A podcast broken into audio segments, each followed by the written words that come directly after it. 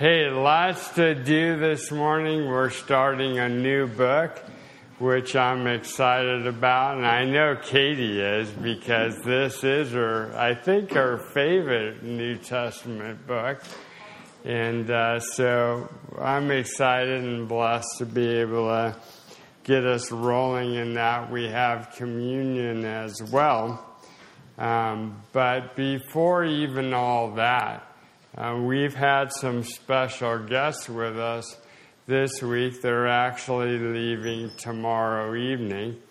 Chris and Imelda Annunziato have been in town. Chris has been a PFM guy for quite a while. He's part of the tribe, the family of, of all of us in ministry. And just here recently, Imelda got grafted in as they got married and we're uh, excited for all God is doing in their lives. Chris has been filling the position of overseer for our ministry in Uganda. And, uh, and he's been doing a phenomenal job. And I know together as a couple, they're going to just be used mightily of the Lord. But uh, I want to bring them up this morning uh, for two reasons. One is this Chris might have something he'd like to say to you briefly. It's always dangerous to give somebody else, especially missionaries, time. Uh, but uh, I want to give them a moment to say hi to you, and then we can pray over them um, because they head back to Southern California tomorrow. And then on the 9th, uh, fly back home to Uganda to continue on in ministry. So this is Chris and Imelda. You can applaud. Great warriors and servants of the Lord for sure. So you have something you'd like to say?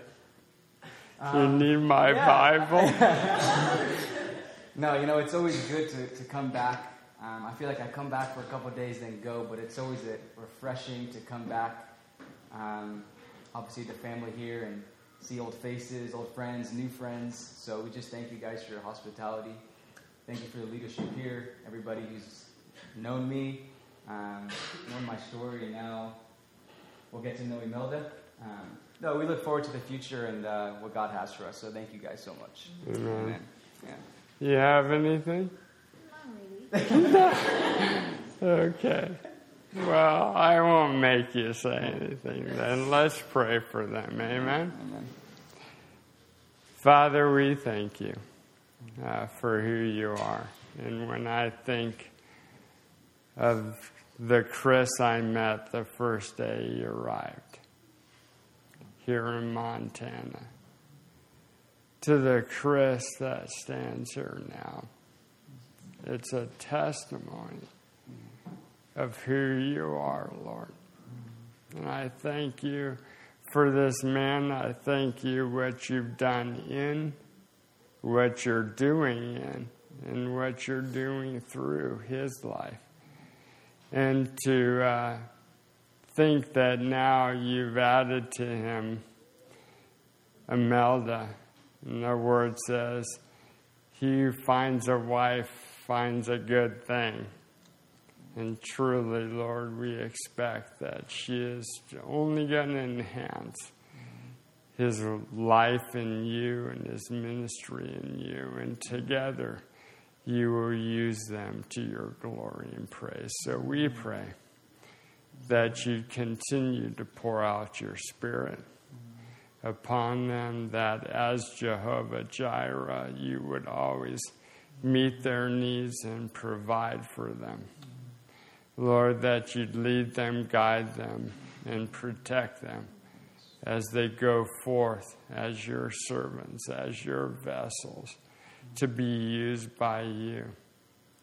And Lord, empower them and the gifts you place in each of them to be used to further your kingdom work. Give them safe travels back to SoCal tomorrow and then home to Uganda a few days later.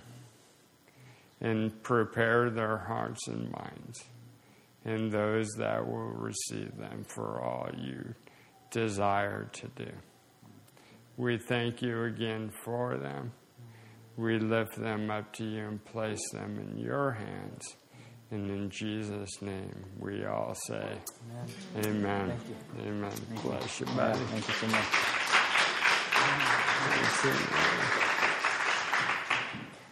Be sure, if you haven't talked with them or met them, to do so this morning after the service. I know you'll be blessed. So, with that, open up your Bibles to 1 Thessalonians chapter 1. 1 Thessalonians, we're going to start a series in the Thessalonians, first and second. So that'll give you a heads up of where we're going to be for the next few weeks.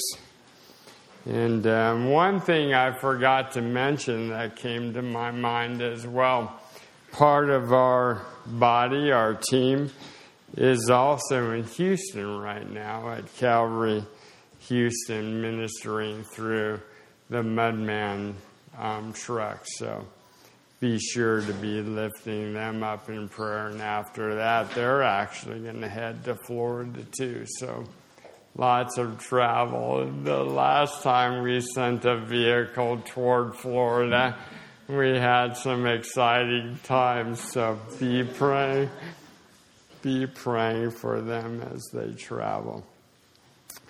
First Thessalonians chapter 1. Why don't we pray and then we'll dive in with an introduction. Father, we ask now as we have worshiped you in song and worshiped you in prayer, that now as we worship you in the study of your word, that you would illumine our hearts and minds to receive all you have for us. In Jesus' name, amen. First Thessalonians, obviously, this is a letter that was written by Paul. It is the first letter that we have in our Bible chronologically that was written by Paul. It was actually written probably in the midst of his second missionary journey. If you consider and harmonize this with the book of Acts, we would go back into the book of Acts towards the end of chapter 15. If you remember at that point, Paul and Barnabas had returned from their first missionary journey and brought back report to the church in Antioch of the great work that God had been doing and had done. And as they drew to a close and prepared to head back out again, there was that division that happened between Paul and Barnabas over John Mark, such that Barnabas took John Mark and headed out to the mission field together, and Paul grabs Silas. The opening verse of of uh, 1 Thessalonians says, Paul, Silvanus, and Timothy. That Silvanus is actually Silas, who we read about in Acts 15, who then became the traveling companion and co laborer with Paul in the mission field. They headed out from from Antioch and they wound up in Lystra. That's where Paul called Timothy to himself as a co laborer. And from that point forward, uh, on the second missionary journey, it was Paul, Silas, and Timothy. So I'm mindful of the fact that in the midst of this missionary journey, the second missionary journey, even here in First Thessalonians, we see these three guys ministering with and to one another. As you would continue on from Acts 16 through the ministry, Paul receives the Macedonian call and he heads over to Philippi where he ministers, and of course, he's imprisoned with Silas in, in Philippi. And if you haven't ever read that story, you need to go back and acquaint yourself with the story of Paul and Silas in the Philippian jail. And from Philippi, the three traveling companions and any disciples who might have been with them made their way over to Thessalonica. It was there that the church in Thessalonica was established. There's some debate over how long Paul was actually in the city. We know for sure he was there for at least approximately a month because it says he taught for three consecutive Sabbaths in the synagogue. Some believe he was there a little bit longer and ministered once the Jews would no longer receive him in the synagogue. He stayed on and taught the Gentiles. But eventually, there in Thessalonica, they ran Paul out of town. They came, the Jews, it literally says, because they were envious. What a sad testimony that God is moving so mightily through these three men. Yet, rather than stop and listen, these Jews who would not believe became envious and came after Paul. They went to a man, Jason's house, couldn't find the three guys there, actually drugged Jason out and brought him before the magistrate in the city, saying, This man is harboring these men, catch this, who are turning the world upside down. What a great testimony to have, right? Now, of course, we would say they turned the world right side up. But the world looks at it as they're turning it upside down. They grabbed Paul after Jason was released and they took money from him as security that he would be sure Paul left. And they sent Paul off to Berea. Eventually, Timothy and Silas met him in Berea. They ministered briefly in Berea. And then Paul left Berea because the same Jews from Thessalonica who were causing him a problem chased him down in Berea. So they secretly got him out of Berea. That's when Paul wound up in Athens. First alone, he has that incredible scene with the Epicurean Stoic philosophers on Mars Hill. And then he makes his way from Athens to Corinth. Paul, uh, Paul and being joined now by Silas and Timothy as they're in Corinth. You say, Why are you walking me all the way through that, Steve? Because it's actually from Corinth in 51 AD that Paul penned the letter that we're studying here this morning. It, as I said, is his earliest letter that we have recorded in our Bible in the very midst of his missionary journeys. other epistles we have were also written during his journeys, many of them when he was imprisoned in Rome. But again, this letter is that first one that we have. When Katie told me it was her, her favorite book, I thought, well, that's interesting. It's not like the top on my list, though every book of the Bible is special. Every word of the Bible is special, but most of you know I gravitate toward Philippians. But I got to tell you, as I read through this book and studied it and prepared for this morning, I don't know, chapter one is one of the most incredible chapters I've ever had the opportunity to dig into at a deeper level and ministered to me so greatly. Um, and I pray that this morning somehow I can communicate some of that to you in the brief time in briefer still now that we have.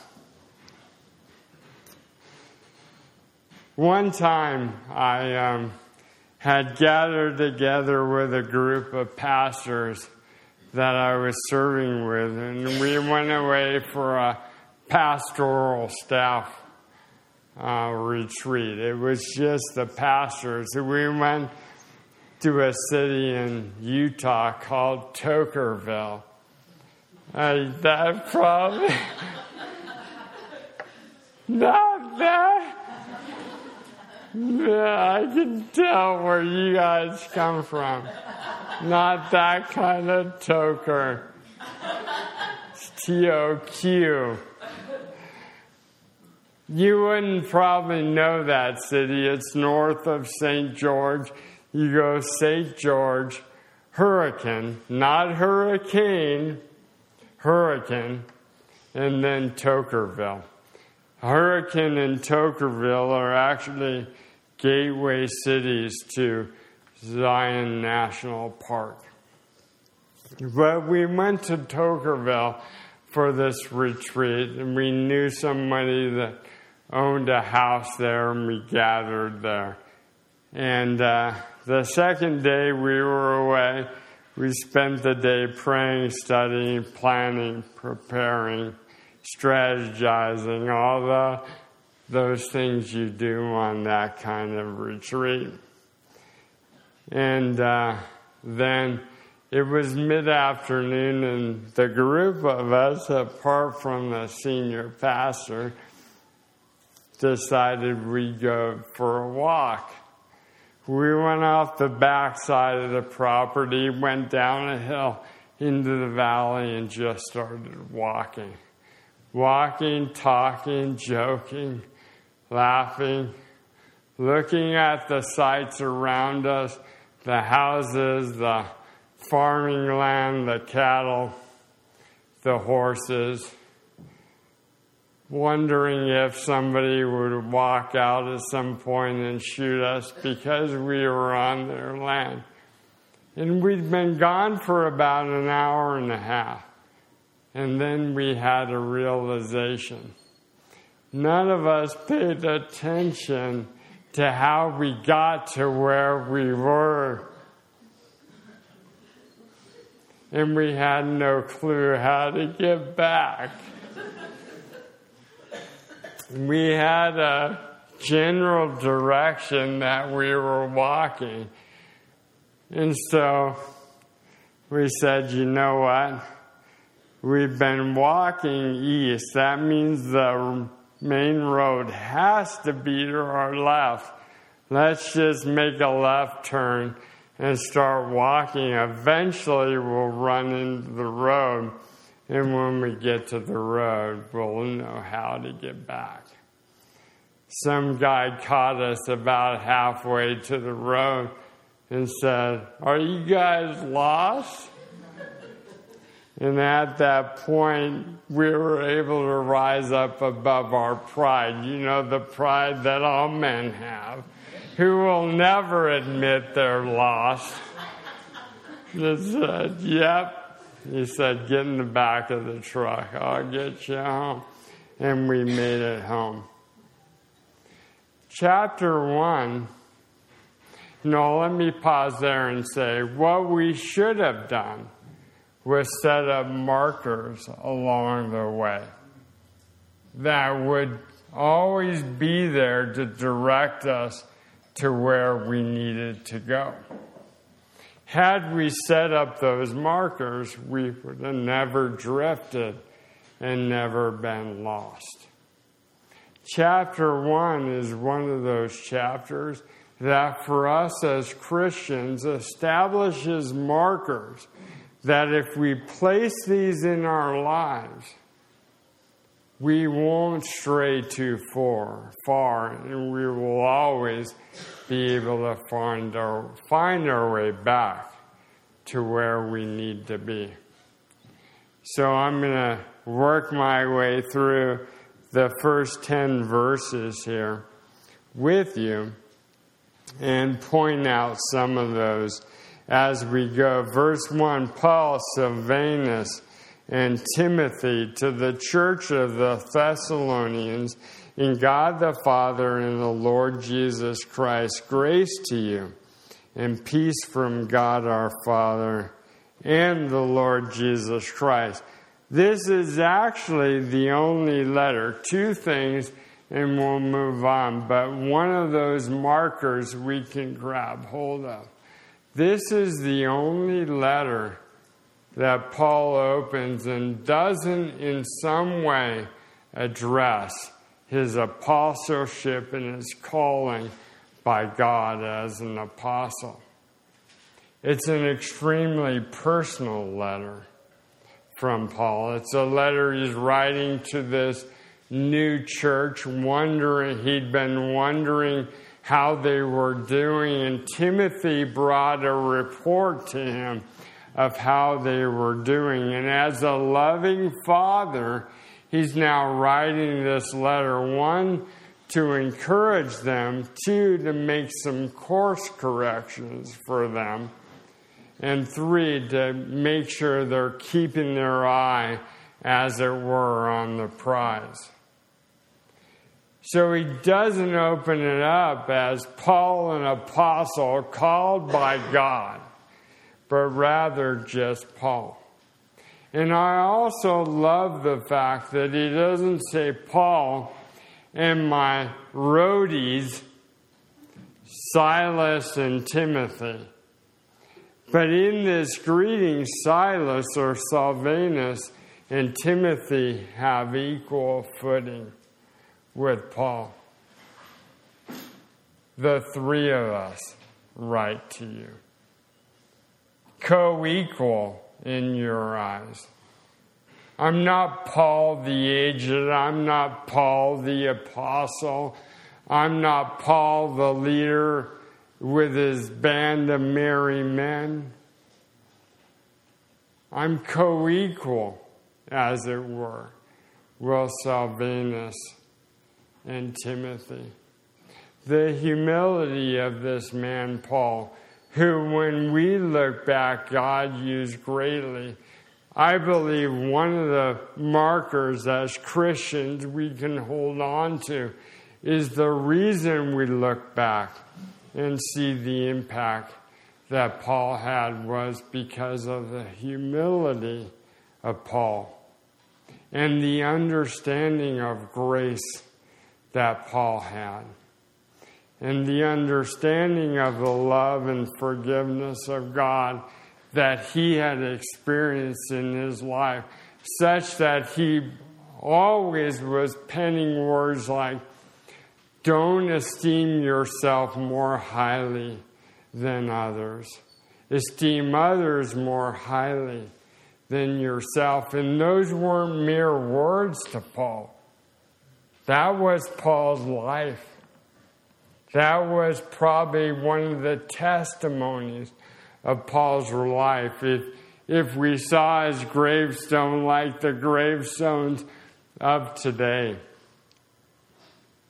And everybody had the opportunity to write something on that gravestone for sure.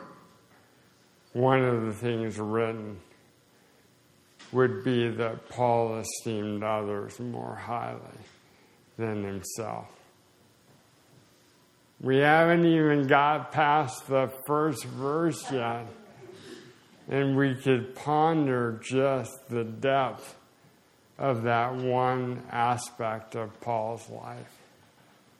Oh, that we would be a people that is humble, regardless of age. And for those of us that are older, God didn't give us experience and wisdom to lord over, but rather to come along and support and lead and guide and train and equip others. You know, there's in life, I've come to learn there's two kinds of old people. There's old people that say, I've lived my life, I've done things I've provided for you, now you have to do for me. And there's old people who say, Man, I've been so blessed. What can I do to help you? Whether that be through experience and wisdom or any other kind of practical help. Oh, I long to be like Paul, who, out of the depth of his understanding of who God is, and out of his love for his Savior, will be that person that says, What's mine is yours and you can have it. Rather than what's mine is mine and I'll keep it. So, Paul addressing this church or the called out ones those that are in Thessalonica that have been called out by God as a gathering of people established in God the Father and the Lord Jesus Christ. And I love the fact that he just doesn't say Jesus, but he says the Lord Jesus Christ. Because in that, Jesus is his earthly name. But Christ is not his middle name, nor his last. It literally should read, the Lord Jesus, the Christ, the Messiah, the promised one, the one who we've been waiting for. And he is Lord, Master over our life. By the way, this morning, the only way we can call ourselves part of the ecclesia, part of the called out ones, part of the church, part of the body of Christ, is to identify with the Lord Jesus the Christ. And so this letter is being written to those in Thessalonica who have responded to the call of God. And then he says, Grace and peace from God our Father and the Lord Jesus Christ. And anybody who's been around church for a while knows grace and peace is Paul's typical opening to the majority of his letters. And one thing the Lord showed me is how contrary that is to many of our own experiences in the church. You know, grace, that unmerited favor of God being poured out upon us, we've heard it said, there is no grace without experiencing, there is no peace without experiencing the grace of God. But part of experiencing the grace of God is embracing the grace of God. It's so hard for us, isn't it, to just accept grace for grace. We come from a performance oriented, what are you doing for me lately kind of environment, such that we grow up in this environment of proving ourselves and doing things to show our value and our worth. And if that's our experience with God, we're coming up short in our understanding of grace. Because grace came when we were worthless. Grace came when we were yet his enemy. Grace was poured out to us through Jesus on the cross, his body broken, his blood shed for our forgiveness. And the grace of God flows from that. We weren't worth anything. And in the end, we can't do anything to merit that which is unmerited. Catch that. We cannot in our life try to merit that which God has given to us as unmerited. At that point, you're not embracing His unmerited favor. You're trying to earn it. And there is nothing we can do to earn that. And when we embrace grace at that level, we then experience peace with God, in that through Christ we are now at peace. We experience peace in God,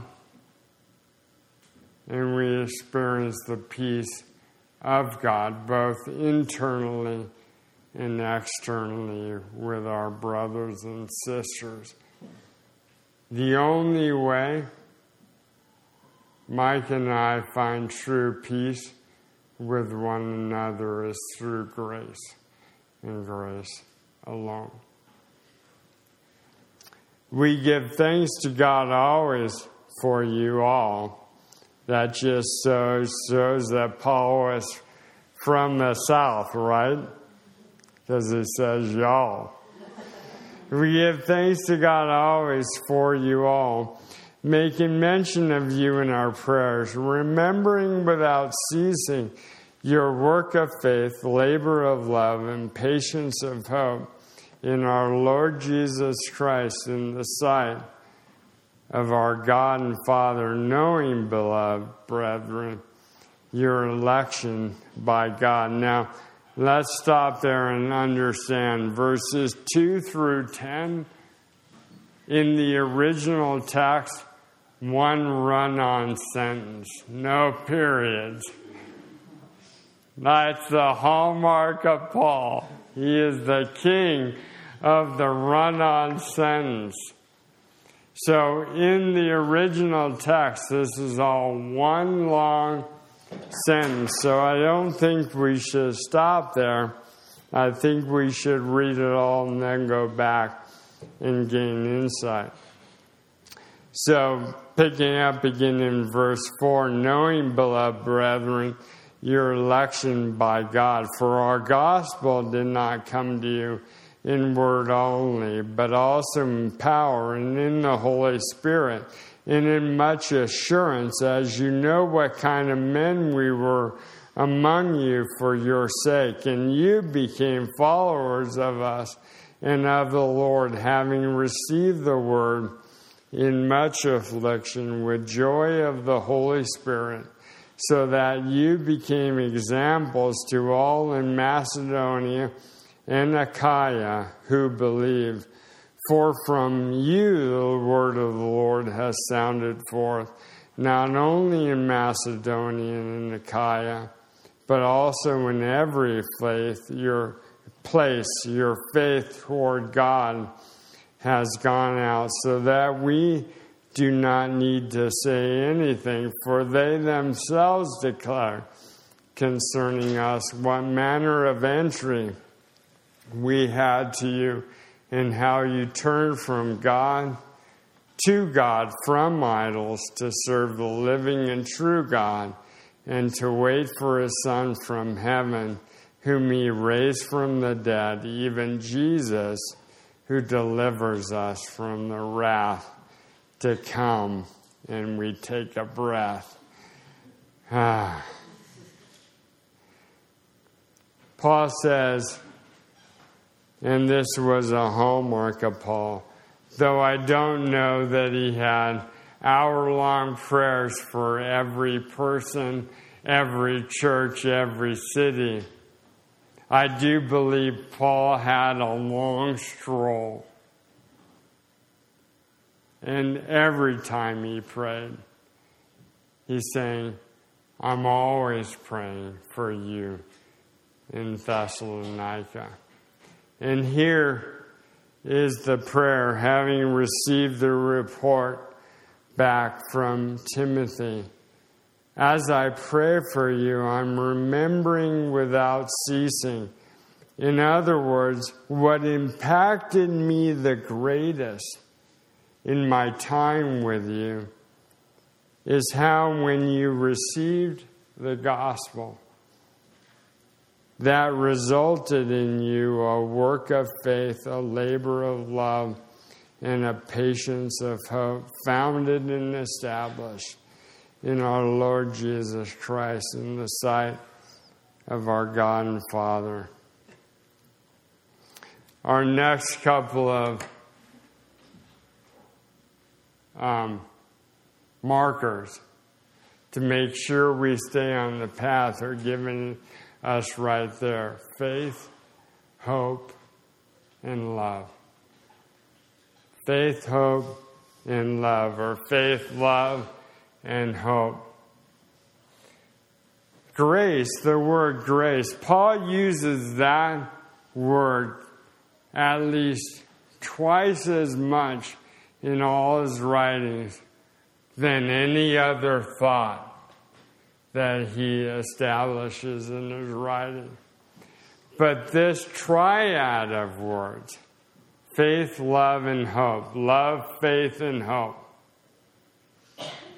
he uses multiple times in multiple writings. So, this to Paul were benchmarks of what it means to be a Christian faith, love, and hope. If you doubt me, let's take a quick tour. He uses them here, obviously, in Thessalonians, but in Romans chapter 5, you don't need to turn there unless you want to.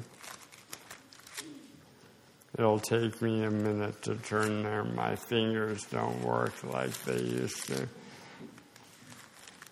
Actually, I should have like prepped people before the service and they could be reading it. Chapter 5, verse 1 of the book of Romans. Therefore, having been justified by faith, we have peace with God through our Lord, Je- Lord Jesus Christ, through whom also we have access by faith into this grace in which we stand and rejoice in hope of the glory of God. And not only that, we also glory in tribulations, knowing that tribulation produces perseverance, perseverance, character, and character, hope. Now, hope does not disappoint because of the love of God has been poured out. Faith, hope, love. Ephesians chapter 4, verse 1, we would read as I get there.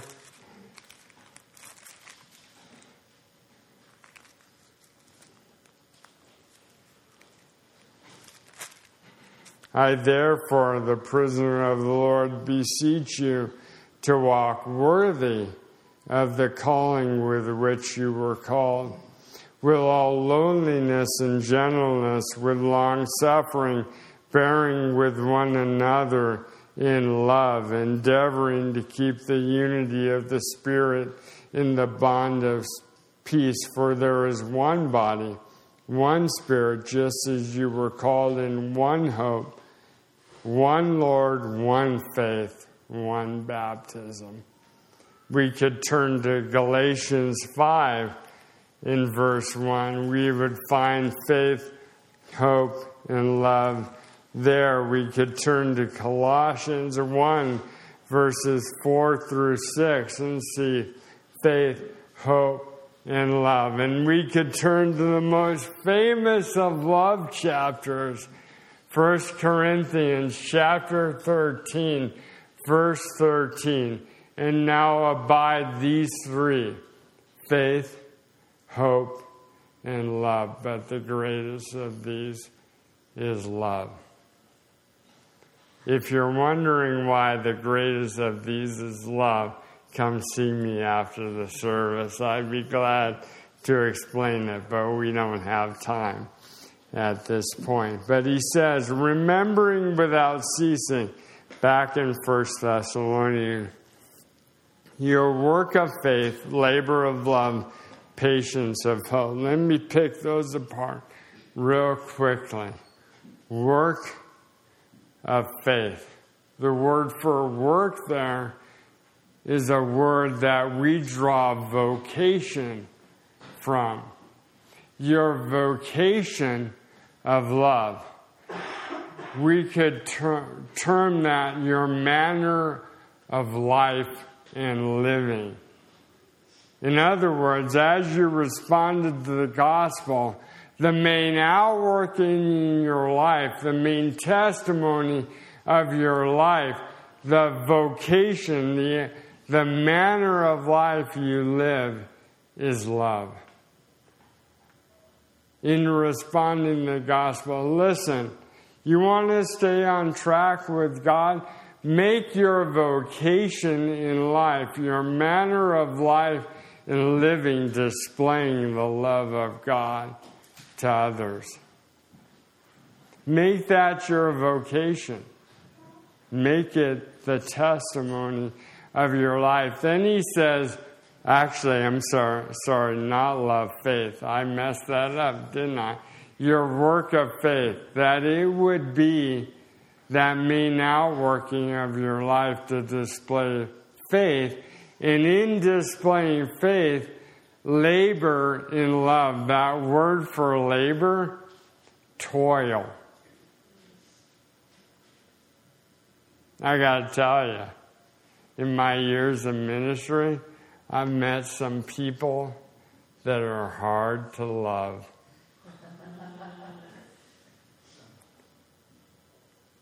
and it's at that point you come back and you realize love is labor because it's choice, the kind of love that God has for us.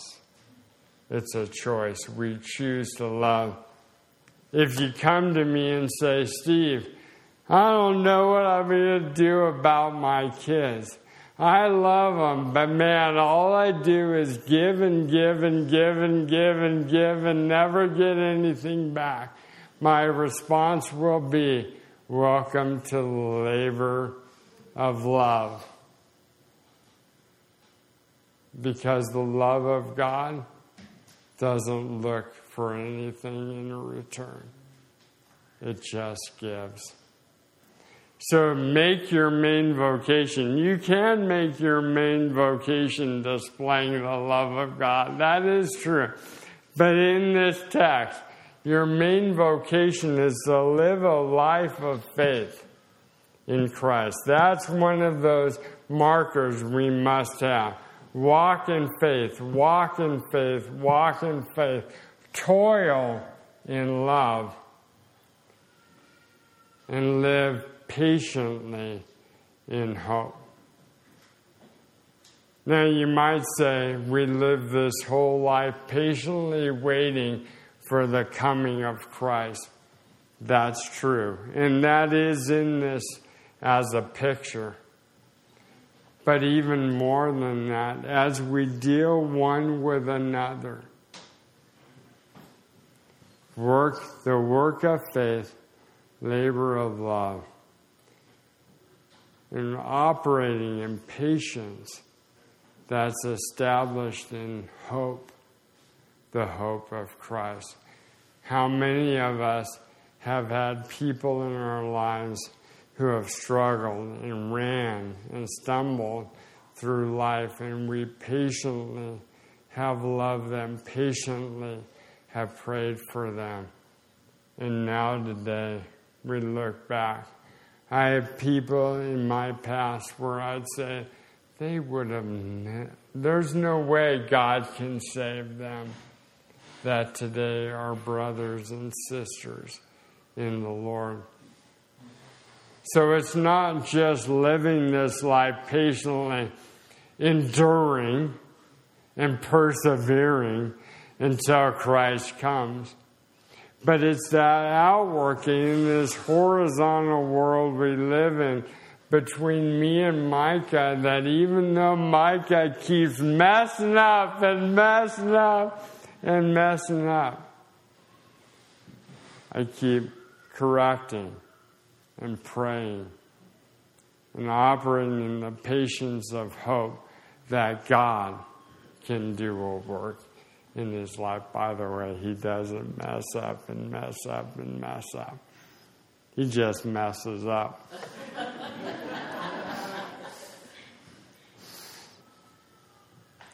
he goes on saying, No, beloved brethren, your election by God, that you are, we're confident you are the elect of God. He says, Our gospel did not come to you in word only Listen, as we live our life, it's not just about being able to speak the word. I know a lot of people who can speak the word.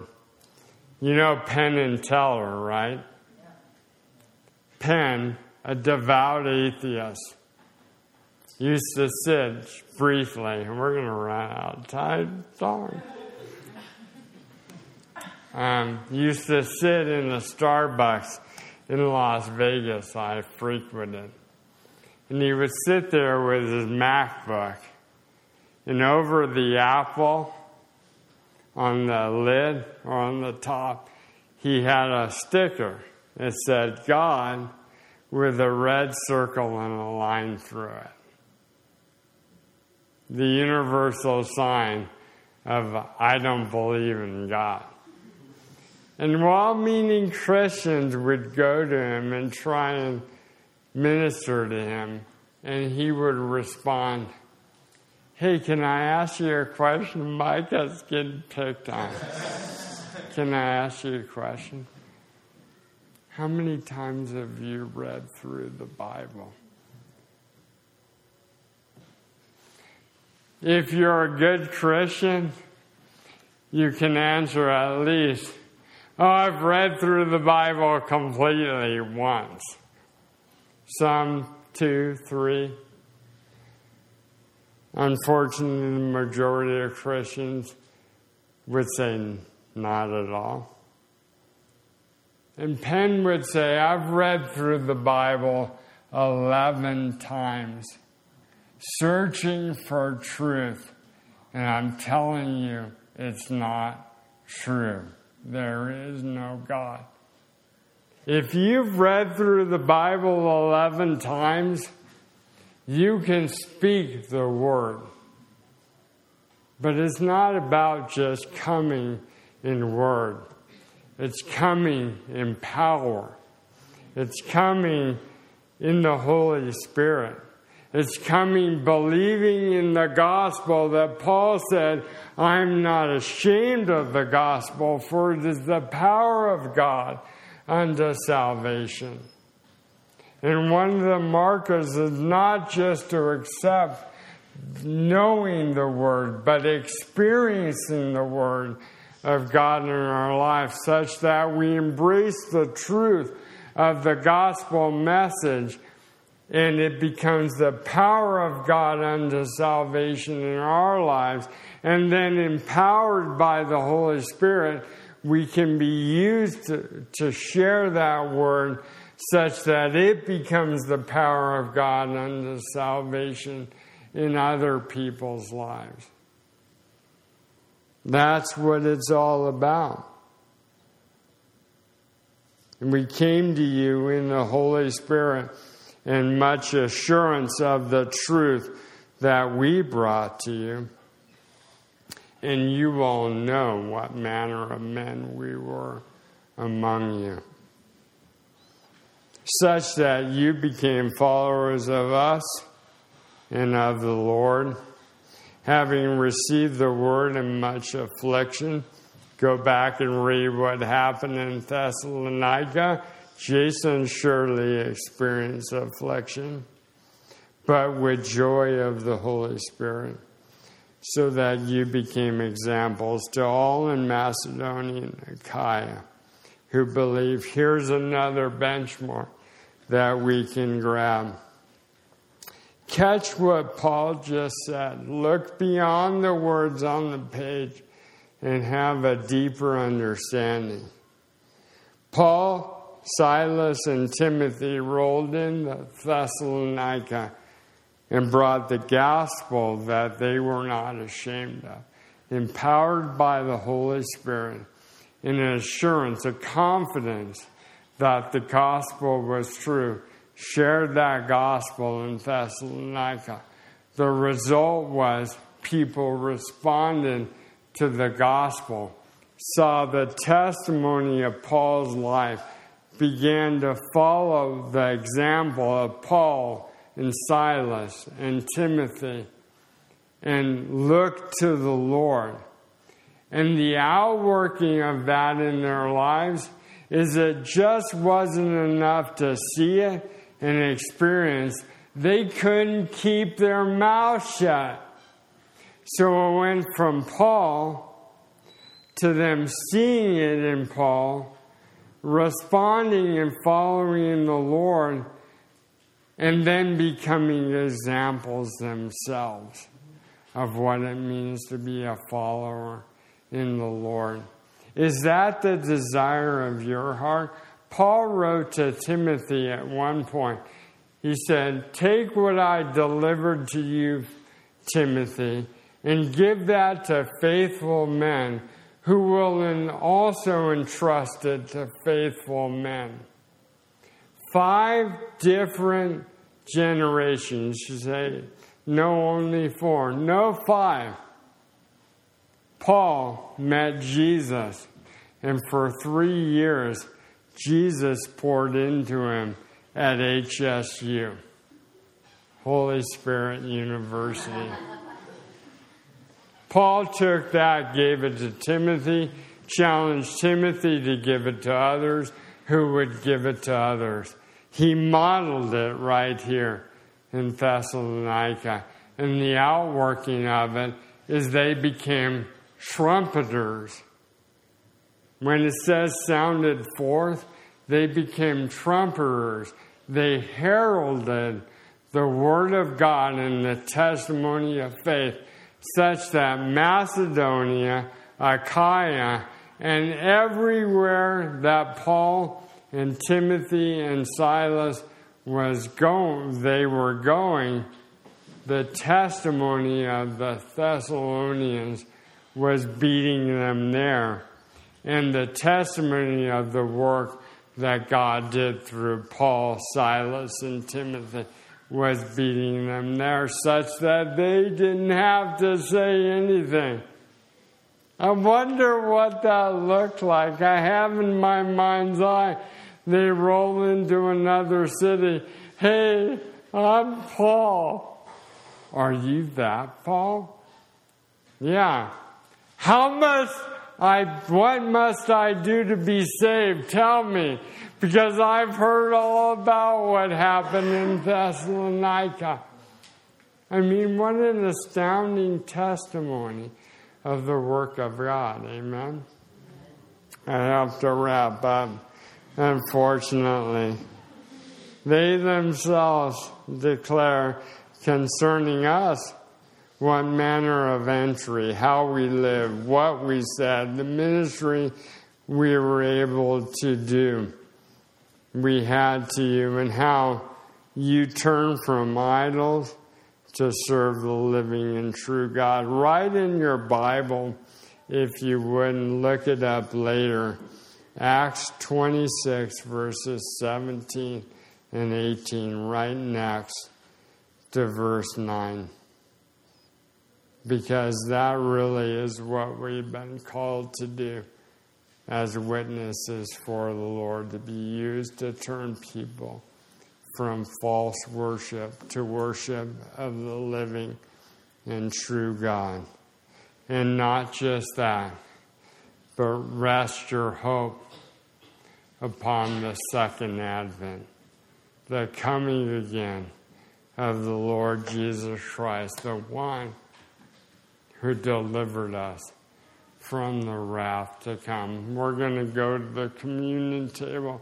Worship team come up, ushers come forward. But this table that was set by Christ is the table that we come to in remembrance of the work that Christ did. And the work that Christ did was to take upon himself the punishment and the wrath that was due us for our sins, taking that upon himself and ushering in forgiveness such that we need not fear now the wrath to come.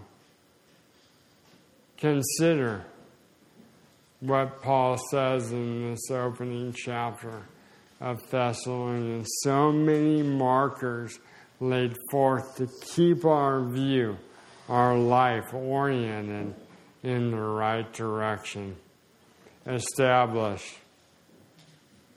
by the broken body and shed blood of Jesus. Amen.